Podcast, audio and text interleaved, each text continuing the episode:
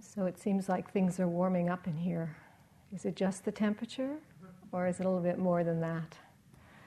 It's what a day of doing this kind of practice can do. So I want to talk a little bit more tonight about metta, expand out a little bit more of our understanding, and see what can be discovered in that. The four Brahma Viharas, these divine abodes, have been very important in my practice since the beginning. Uh, they've informed me very deeply, even though with metta I've had a very mixed relationship, which I'll speak more about later. But I, I'm very interested to see that in the last year, particularly, these uh, four Brahma Viharas have been uh, becoming even more alive for me. And I wanted to teach this retreat. It's one of the retreats I was really looking forward to teaching. I, ta- I taught it a number of times, but this year particularly, I was feeling very happy that I was coming here for my own practice as well, for my own understanding to deepen into the into metta and the four Brahma Viharas. And I think the reason it's become, they're becoming so alive for me is because I'm realizing that in some ways the practice, our practice, our spiritual practice, our meditation, boils down, at least it's beginning to boil down for me, into two qualities of the heart heart, mind. We can talk about heart and mind as being the same when the mind opens, when the mind expands. There's a, a dropping into the heart in a way we can feel more expansive in our body, in our being. And I've been noticing and feeling, sensing that the, my practice and the understanding of the, of the path has been boiling down to these two qualities of love and equanimity this expression of love and loving kindness, this quality of heart that is in contact with things in, in a quality of lovingness. And then the equanimity that grounds that, the equanimity that holds that in place so that I don't fall into states of ego clinging and ego longing but that equanimity that really holds the love in place in, in, in the truth, in the true reality. And so, and I see in the four Brahma Viharas that three are expressions of this love. And one is equanimity. So we have love, which is metta, the loving kindness that we're practicing here. The compassion, which is another aspect or facet of love, when the love is turned towards the painful aspect of life when we're actually looking at that which is difficult and hard, then the heart opens in a compassionate way, which is another expression of this love. And then the third quality is the expression of love towards joy or um, that, that happiness of, of, and the celebration of life. The uh, joy where we can feel happy for other people's joy and other people's success. This mudita, compassions, karuna, joy, mudita. And then the equanimity, the ground, this, the ground of stillness, the ground of peace, the ground of the non reactive mind that holds all of those expressions in place so we don't fall into those states of ego. So, so these, these qualities of the heart, these qualities of the mind and heart, they uh, uh, have strength because of their purity. And the more pure, the more purified we are of our own uh, confusion and our greed and our aversion, then, then, then what gets expressed is the heart through these qualities of love, compassion, joy, equanimity. And so I see that they're, all, they're, they're manifestations of the awakened mind. They're expressions of the awakened mind, but in a wonderful way, they're also paths of practice for us. They're also paths that we can walk and follow and learn and grow as we practice them, as we move towards deeper and more profound states of realization, which then express these qualities of love and equanimity. So I've become very interested in this, very interested in exploring this, very interested in, in, in practicing this in my own practice as well, and to, to notice ways that this love uh, gets expressed and the ways that it, it's blocked, the ways that my mind gets contracted, and where the ill will and the, the greed and the confusion arise in my own mind, and working with it within these uh, practices of the Brahma Viharas. And sometimes we're working with it directly with the phrases as we're doing here. And I'll talk a little bit too about working with the quality of the mind itself, the, the what we might call the attitude of the mind or the feeling quality of, of, of metta, in this case, talking about metta.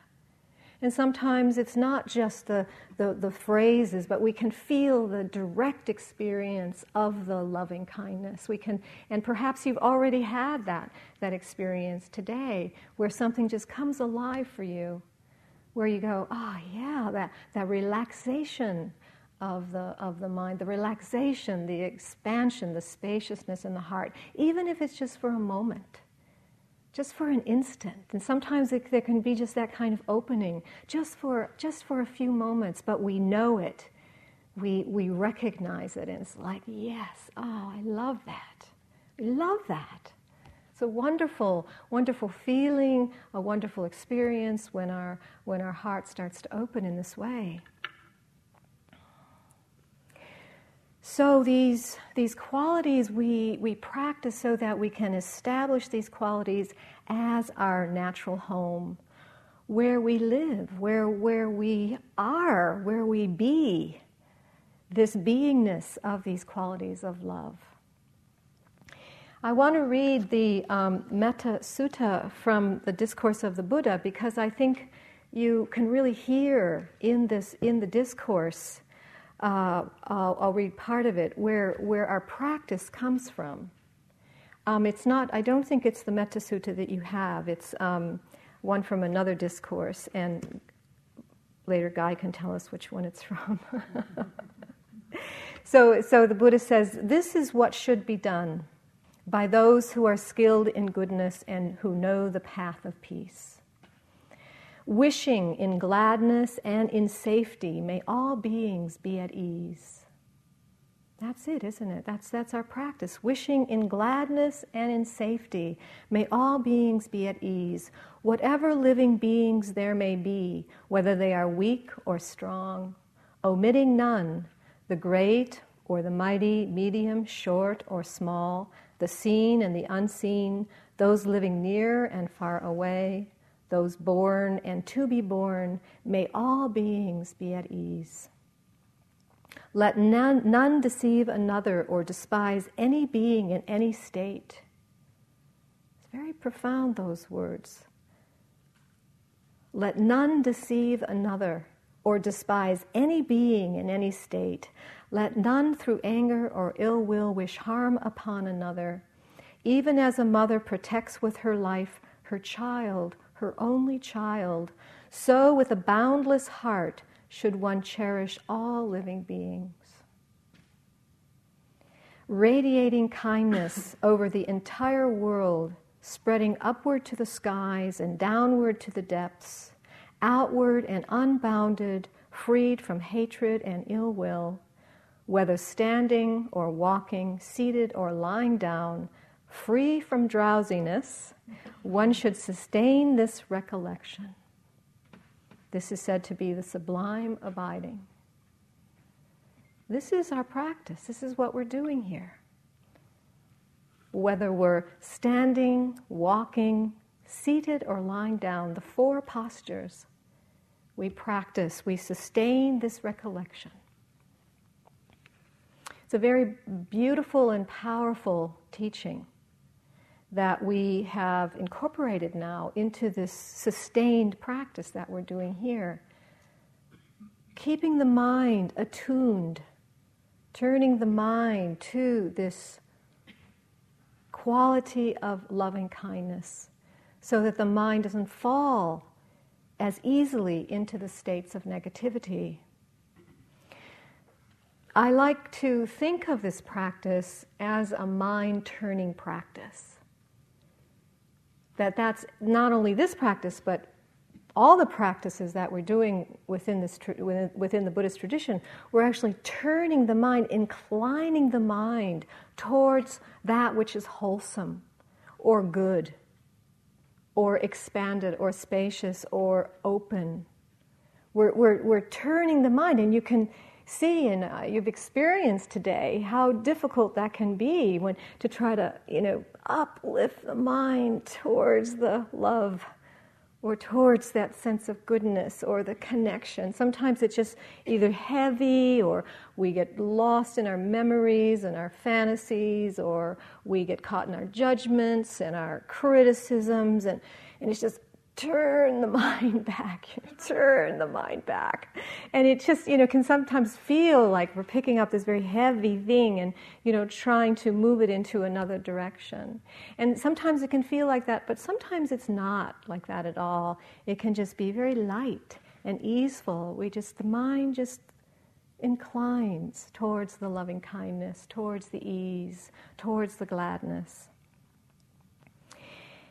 and this is this this turning the mind the buddha the buddha taught what's called these three wholesome intentions this intention to turn the mind the the impulse to turn the mind in this direction of goodness.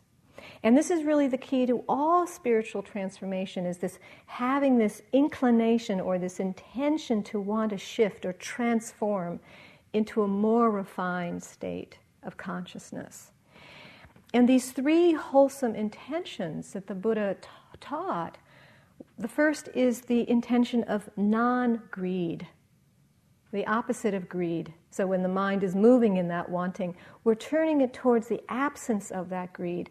When we talk about the absence of greed, what we're talking about is renunciation and letting go. Because we're not caught up in the, in the greed. The next is the non hatred, turning towards non-hatred where where there's the absence of hatred. And what is the absence of hatred? It's metta loving kindness.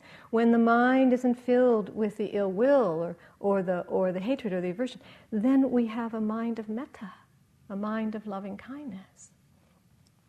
And turning the mind towards non-harming is the third one, non harming. And the absence of harming, when there's not that inclination to harm, what's there is compassion, karuna. But rather the opposite, which is that movement or the love to want to alleviate the pain, to alleviate the suffering that we see in other beings or we see around us.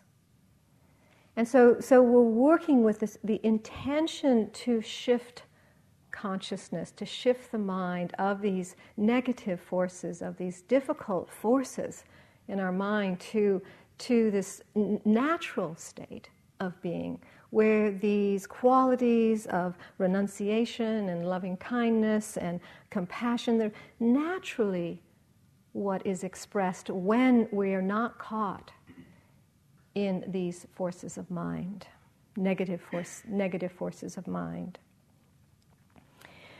So these intentions are what point us, what we might call, in the right direction. The, the spiritual path or the, the, the, the, the Eightfold Noble Path, where, where, where they point us onto the path that leads to more profound and greater states of freedom and happiness and liberation. So when we say the metta phrases, when we incline the mind and we connect back with our phrases, this is a way we're directing our mind or we're directing the intention towards this goodness, towards this wholesome, wholesome wholesomeness. It's a pointing. It's like um, a marker. When we're saying the phrases, we're, we're not caught in ill will. we're not caught in aversion. We're not caught in grasping. We're actually moving the mind towards the, the state of openness and, and happiness and love.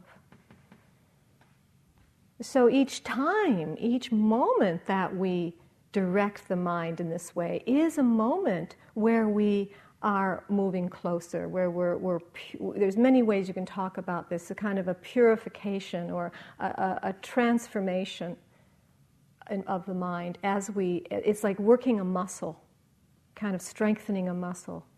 So more and more we, we feel, we sense, we land in this more uh, pleasant state, a happier state, more contented state, where the love is expressed through us the intention for kindness, intention for acceptance, acceptance of the way things are. Sure, many of you had to keep reminding yourselves today to accept, just to allow things to be the way they are. This quality of patience, cultivating patience, these are all as- aspects of love of kindness, acceptance, patience. Many, many different as- aspects of love, which we'll talk about through the week. So we're cultivating these qualities of our being as we turn our mind towards the metta and turning away from the negative forces of mind. But as we've seen today, just because we reorient our mind towards this goodness, it doesn't necessarily mean that's what we get. Right? As much as we'd like it to be that simple, you know, we'll say the phrases and then I get love, I get happiness, right? Isn't that what, what we want? It's like, why isn't it working? You know? But it isn't necessarily what we get. And I love this uh, quote from Thich Nhat Hanh, where he says, If I lose my direction, I have to look for the North Star, and I go north. That does not mean that I expect to arrive at the North Star. I just want to go in that direction. Right? So, in the same way, the metta phrases orient us. They're kind of like our North Star. You know, they point us. But it doesn't necessarily mean that we're going to have those kinds of experiences as if we arrived, right? In fact, I think that, and, and you've probably seen, that doing metta practice can very much be a setup for more negativity and more ill will and more aversion. This was my experience. Because what happens is that metta doing this, setting up the metta phrases and this, this aspiration in a way for to be happy and peaceful and safe and healthy and at ease, it's, it's like holding up a mirror for us and we see all the ways that we're not. But I'm not happy, I'm not peaceful, I'm not at ease. And it keeps reflecting that back to us, and depending on how we our relationship to seeing that and the way that we hold that we can actually tumble into more states of aversion and negativity. And i saw that happen in my own experience showing me all the places that i am still holding on to the places i want to hide the places i don't want to see all the ways that i'm unfinished in my own heart all the ways that i'm unable to love and boy, I, I sure didn't want to see that. and in the beginning of my practice, uh, in those years, the metta was offered only just a little bit on 10 day retreats. Like we do maybe a couple of metta, guided metta, guided metta meditations. And I would resist metta meditation. In fact, sometimes I remember so many times walking in the hall, really not knowing whether they were going to do it or not. And then when they would begin, I just wanted to run out of the room. I didn't want to do metta practice because I had to feel how unloving I was, that I actually couldn't reach, I couldn't feel that loving kindness in my heart. I was so filled with judgment, not only of myself, but of others. I was filled with uh, aversion and criticism. And, and the more that I saw it, you know, it would just cycle. There would be like a cycle. I just, you know, more resistance and then more disgust and more shame. And but the amazing thing is that I kept going. You know, you keep going. And I think there's something so kind of mysterious, maybe precious about this. It's, it's like there's something that gets touched in our own heart and our own consciousness that we know something saying to us, this is the right direction. It is the right way. Keep going, even though there's all these, there's potential for so many difficult states to arise. It's not necessarily all love and light. You know, we, I wished that it was, and I, I that was my whole um, orientation, was to experience myself as love and light. Um, but I didn't like the path. I didn't like the way I had to get there. I just wanted, you know, instant results. So, but yet continuing to keep doing it and keep doing it.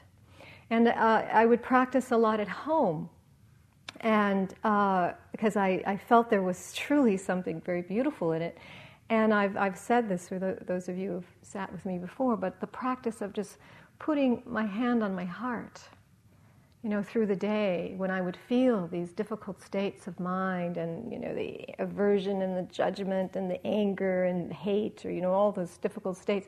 And just putting my hand on my heart and feeling my heart and, and just wishing that I would be happy and peaceful and at ease. And, and just that moment of, of just turning back, that turning, turning the mind away from the indulging in those negative forces.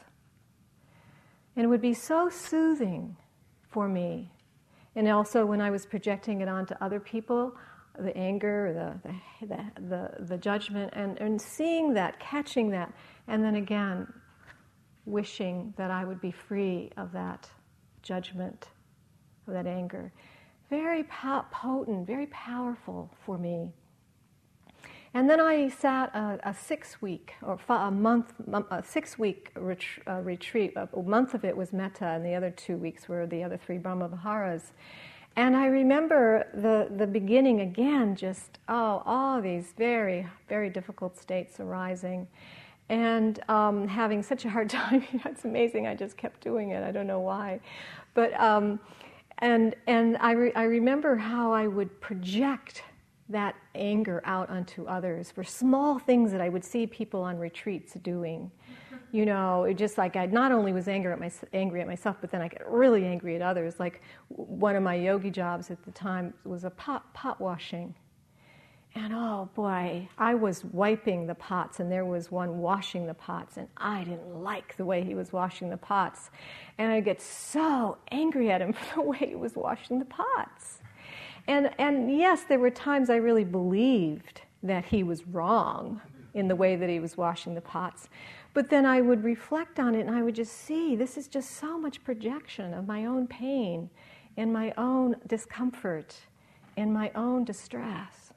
And I think it was the first time where I started to have some understanding of how the inner state of consciousness gets projected out onto others, and that starts to color my whole reality because my mind is, all, is confused and caught, and then projecting it out.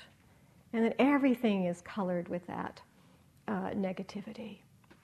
So painful, such a painful way, way to live.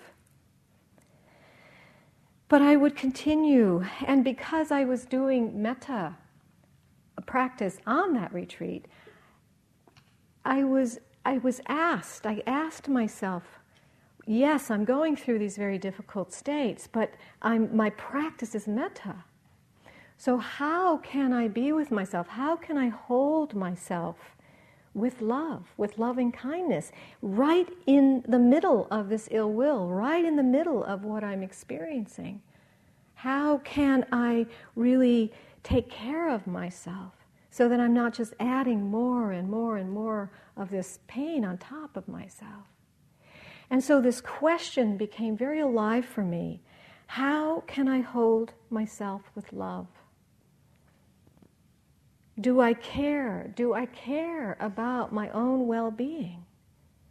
Because otherwise, I would just keep getting caught and repeat and, and just do the same things over and over again. But what's going to bring about the change? What's going to bring about that shift of consciousness? And because this is the only thing that matters to me in my life, it became very, very important for me to keep inquiring, keep questioning. How can I be more loving to myself without, with, because I couldn't change my states of mind. I couldn't just stop those reactions.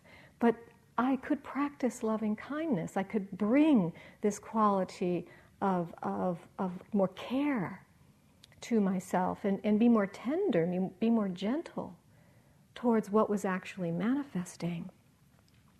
And I could see how this intention to be more kind was the loving kindness itself.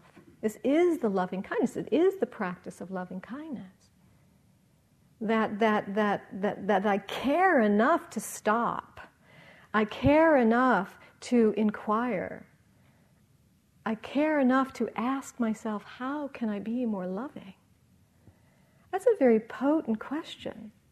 Not many people, some, they, I don't know if they stop and actually ask the question that can begin to bring about that shift of heart, that shift of consciousness. And on that retreat, I saw that I just could not postpone that. I couldn't just keep reinforcing the patterns. I couldn't postpone it. I really felt this sense of urgency that I didn't want to live my life like that anymore. And it's those qualities, that energy, that energy of really kind of getting it, you know? It's like getting it. And then, and then it brings about that, that, that urgency or that potency that then we can recycle back into the practice. But something, something has to wake up in us, or we just keep recycling the same old things. And I really got that when I was doing that retreat.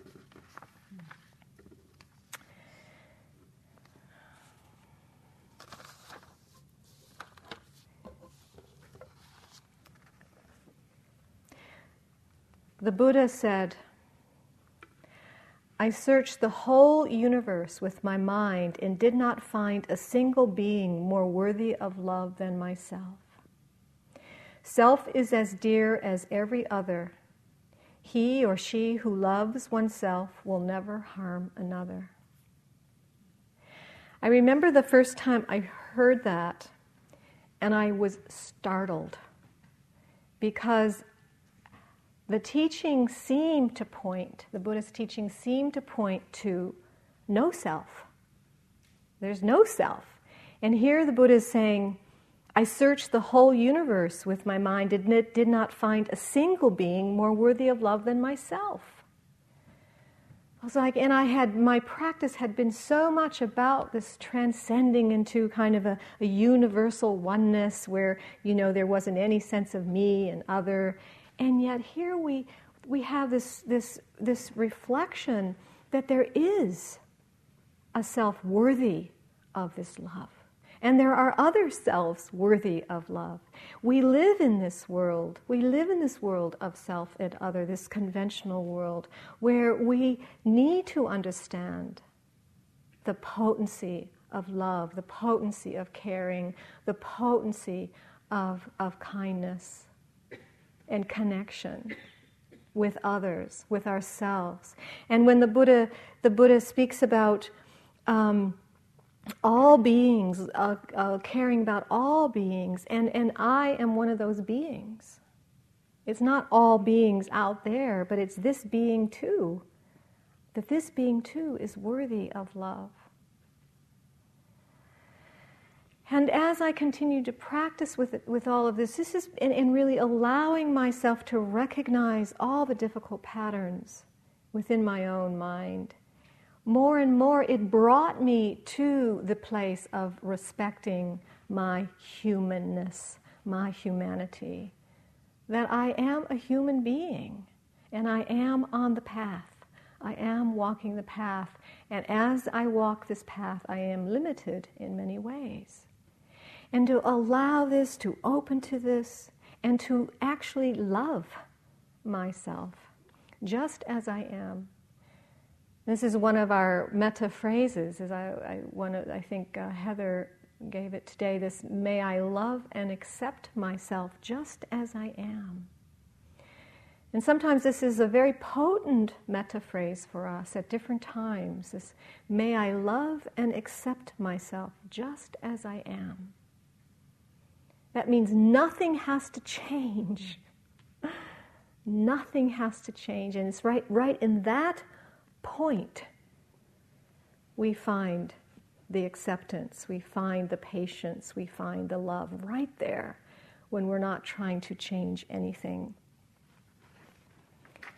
my teacher Hameed Ali, and the Diamond Diamond Heart uh, teacher, he says, um, when you go very deep and find out what you love most, you find yourself at the very heart.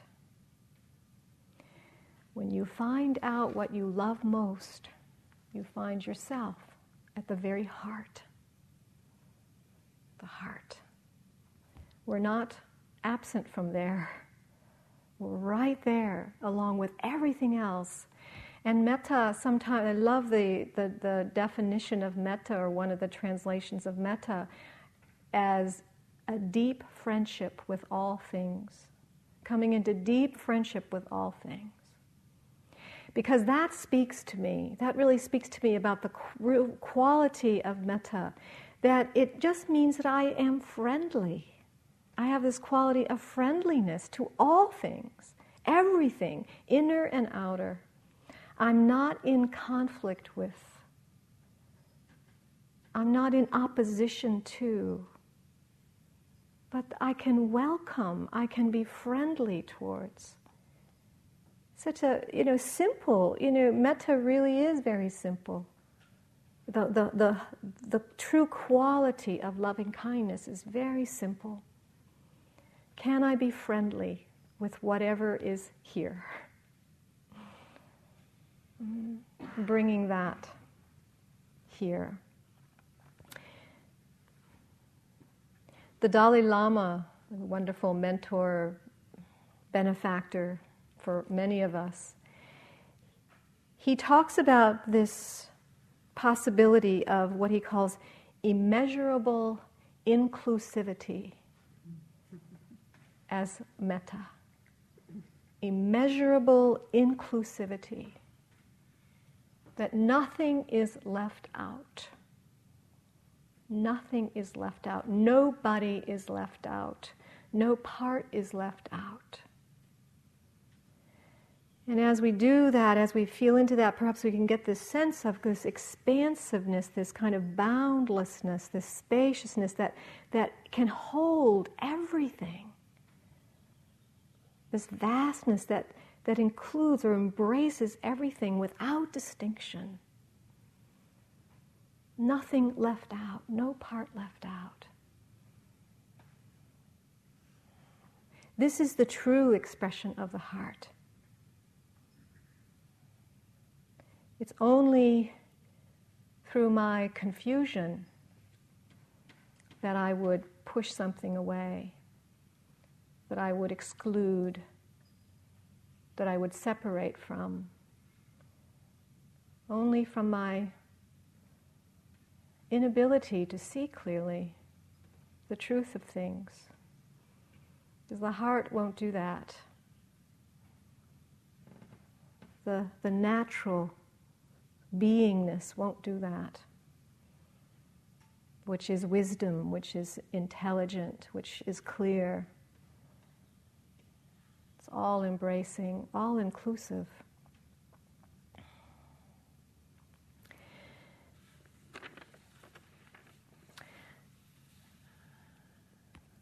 Last year, I think it was last year, the beginning of last year, I was um, spending some time uh, actually in Hawaii. I took a couple of weeks for my own sabbatical, for my own time. And um, just really needed, as, as many of us do, that, who do a lot of service work, we just need some time for ourselves. And so I found a place and I was just spending some time in retreat and doing some creative things. And while I was there, I was also do, on my emails. And um, I, I spend a lot of time in England, and I have spent a lot of time in England, so I have a lot of uh, connection with Sangha and friends and community there. And while I was there, uh, a friend and a student who I had known for about 20 years was dying. Uh, he had been diagnosed with a brain tumor early on. He'd had it for about 10, 12 years and was really healing and functioning fairly well in his life. But finally, the tumor was getting to him and he was dying. He was in the hospital. And the wonderful thing about email is that um, when things like this are happening now, we can uh, join together as a community, as a Sangha, and be part of that no matter where we are in the whole world. And so, what happened was that there started to be quite a lot of uh, a communi- community emails that were being sent out to all the people who knew James and who were supporting James uh, at the hospital, and uh, uh, reports about what was happening for him. And so I felt very connected and uh, very included in the dying process with James, and people were sending messages to him for me. And it was a very potent, very beautiful, beautiful time. A, a young, young man, only in his 40s. And, um, and so beautiful, then poetry w- was coming through, and uh, poetry that people were um, uh, reading to James, and uh, stories about things that were happening and ways people were supporting him. And then finally, he died. He died while I was, while, while I was there. And after he died, um, uh, someone sent uh, a quote, an entry from um, Raymond Carver. Raymond Carver, who is a 21st century famous writer and poet, but I should say was because he also died. He died of cancer. And um, this was his last entry from his book uh, while he was dying of cancer. And um, it was so potent when it came in, after, right after James died, because I think many of us who were involved in the support and the care and the connection were really very much connected to our own sense of mortality and our own sense of what's important in life and what this life is about. And so this is Raymond Carver's last entry and he says, and, and someone asks him, he says, And did you get what you wanted from this life, even so? And he says, I did. And what did you want? And he says, To call myself beloved. So feel myself beloved on the earth. Just that. Did you get what you wanted from this life, even so, even though you're di- you die, you're dying of cancer? I did. And what did you want? To call myself beloved. So feel myself beloved on the earth.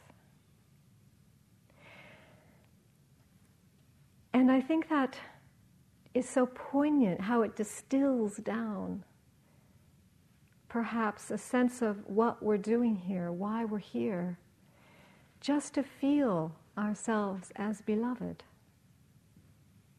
And from there, everything is beloved.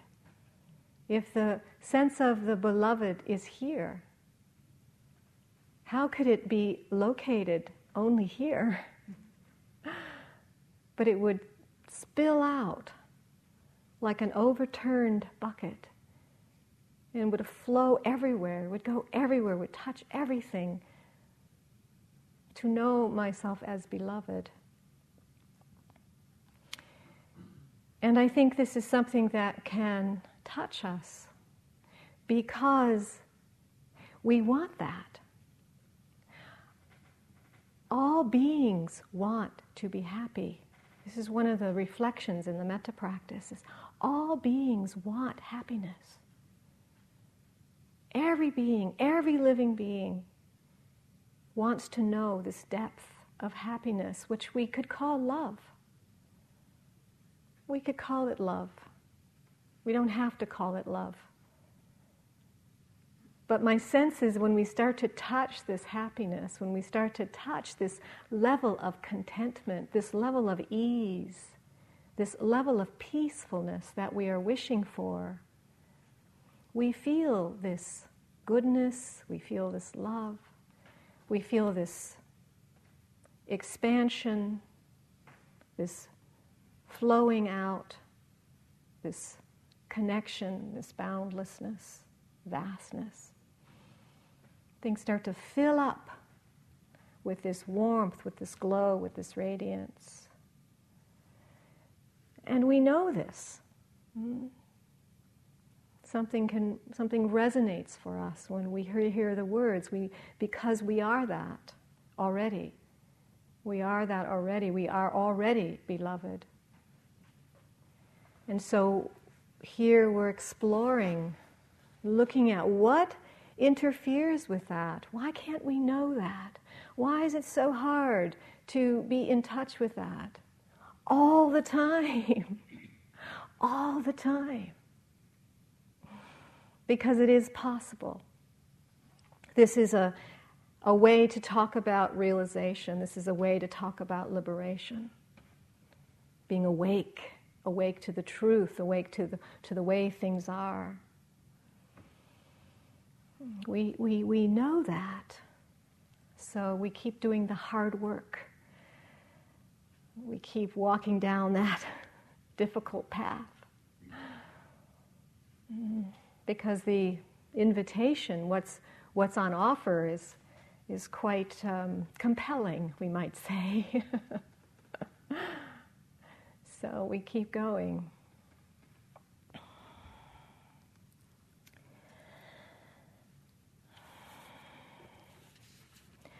I don't know. I don't know if I want to talk so much more tonight, even though I could, but um, I just might end with a, a couple of poems.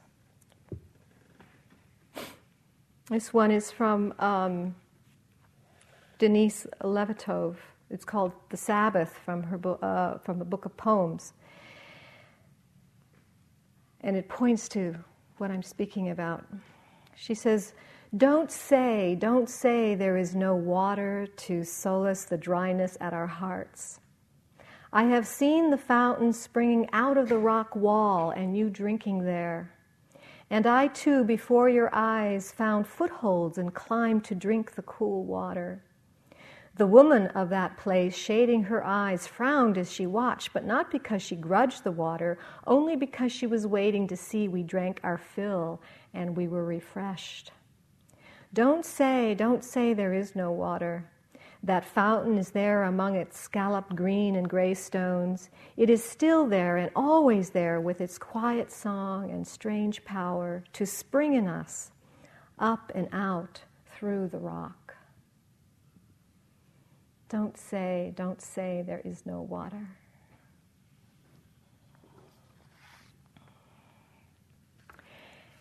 And I'll. Um, this is a, I'll end with this poem, um, which was written on a metta retreat at Spirit Rock on day six. So this is a, maybe this is a little carrot for you.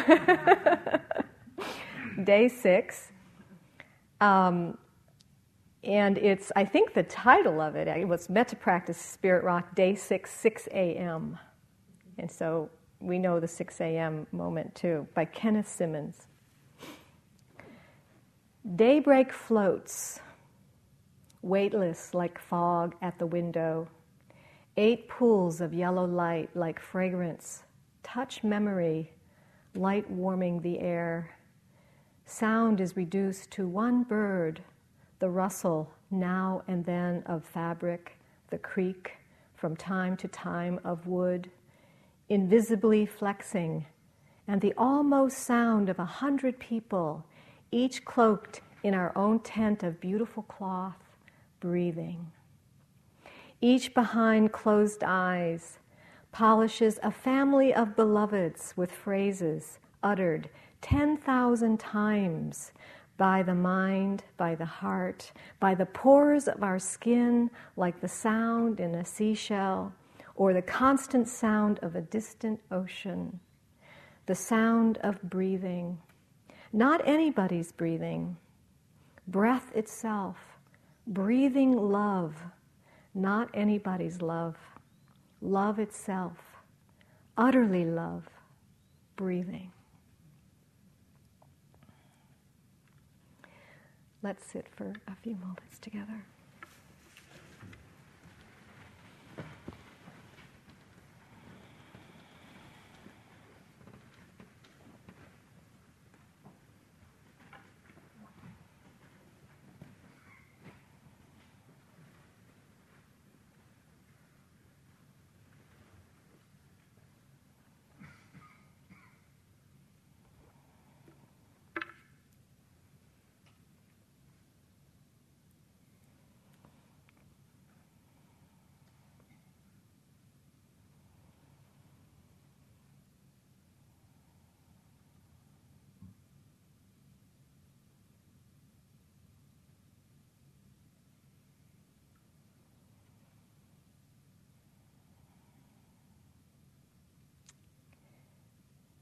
May all beings be filled with deep peace. May all beings be liberated. May all beings be free.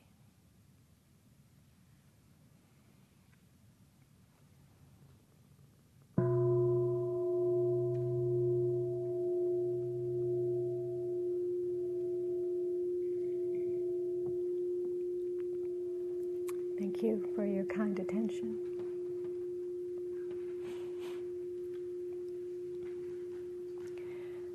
So it's just about a quarter after eight, so you have some time to walk in the coolness of the night, and then we'll come back at nine o'clock and we'll do some chanting for a shorter sit. Thank you for listening. To learn how you can support the teachers and Dharma Seed, please visit dharmaseed.org slash donate.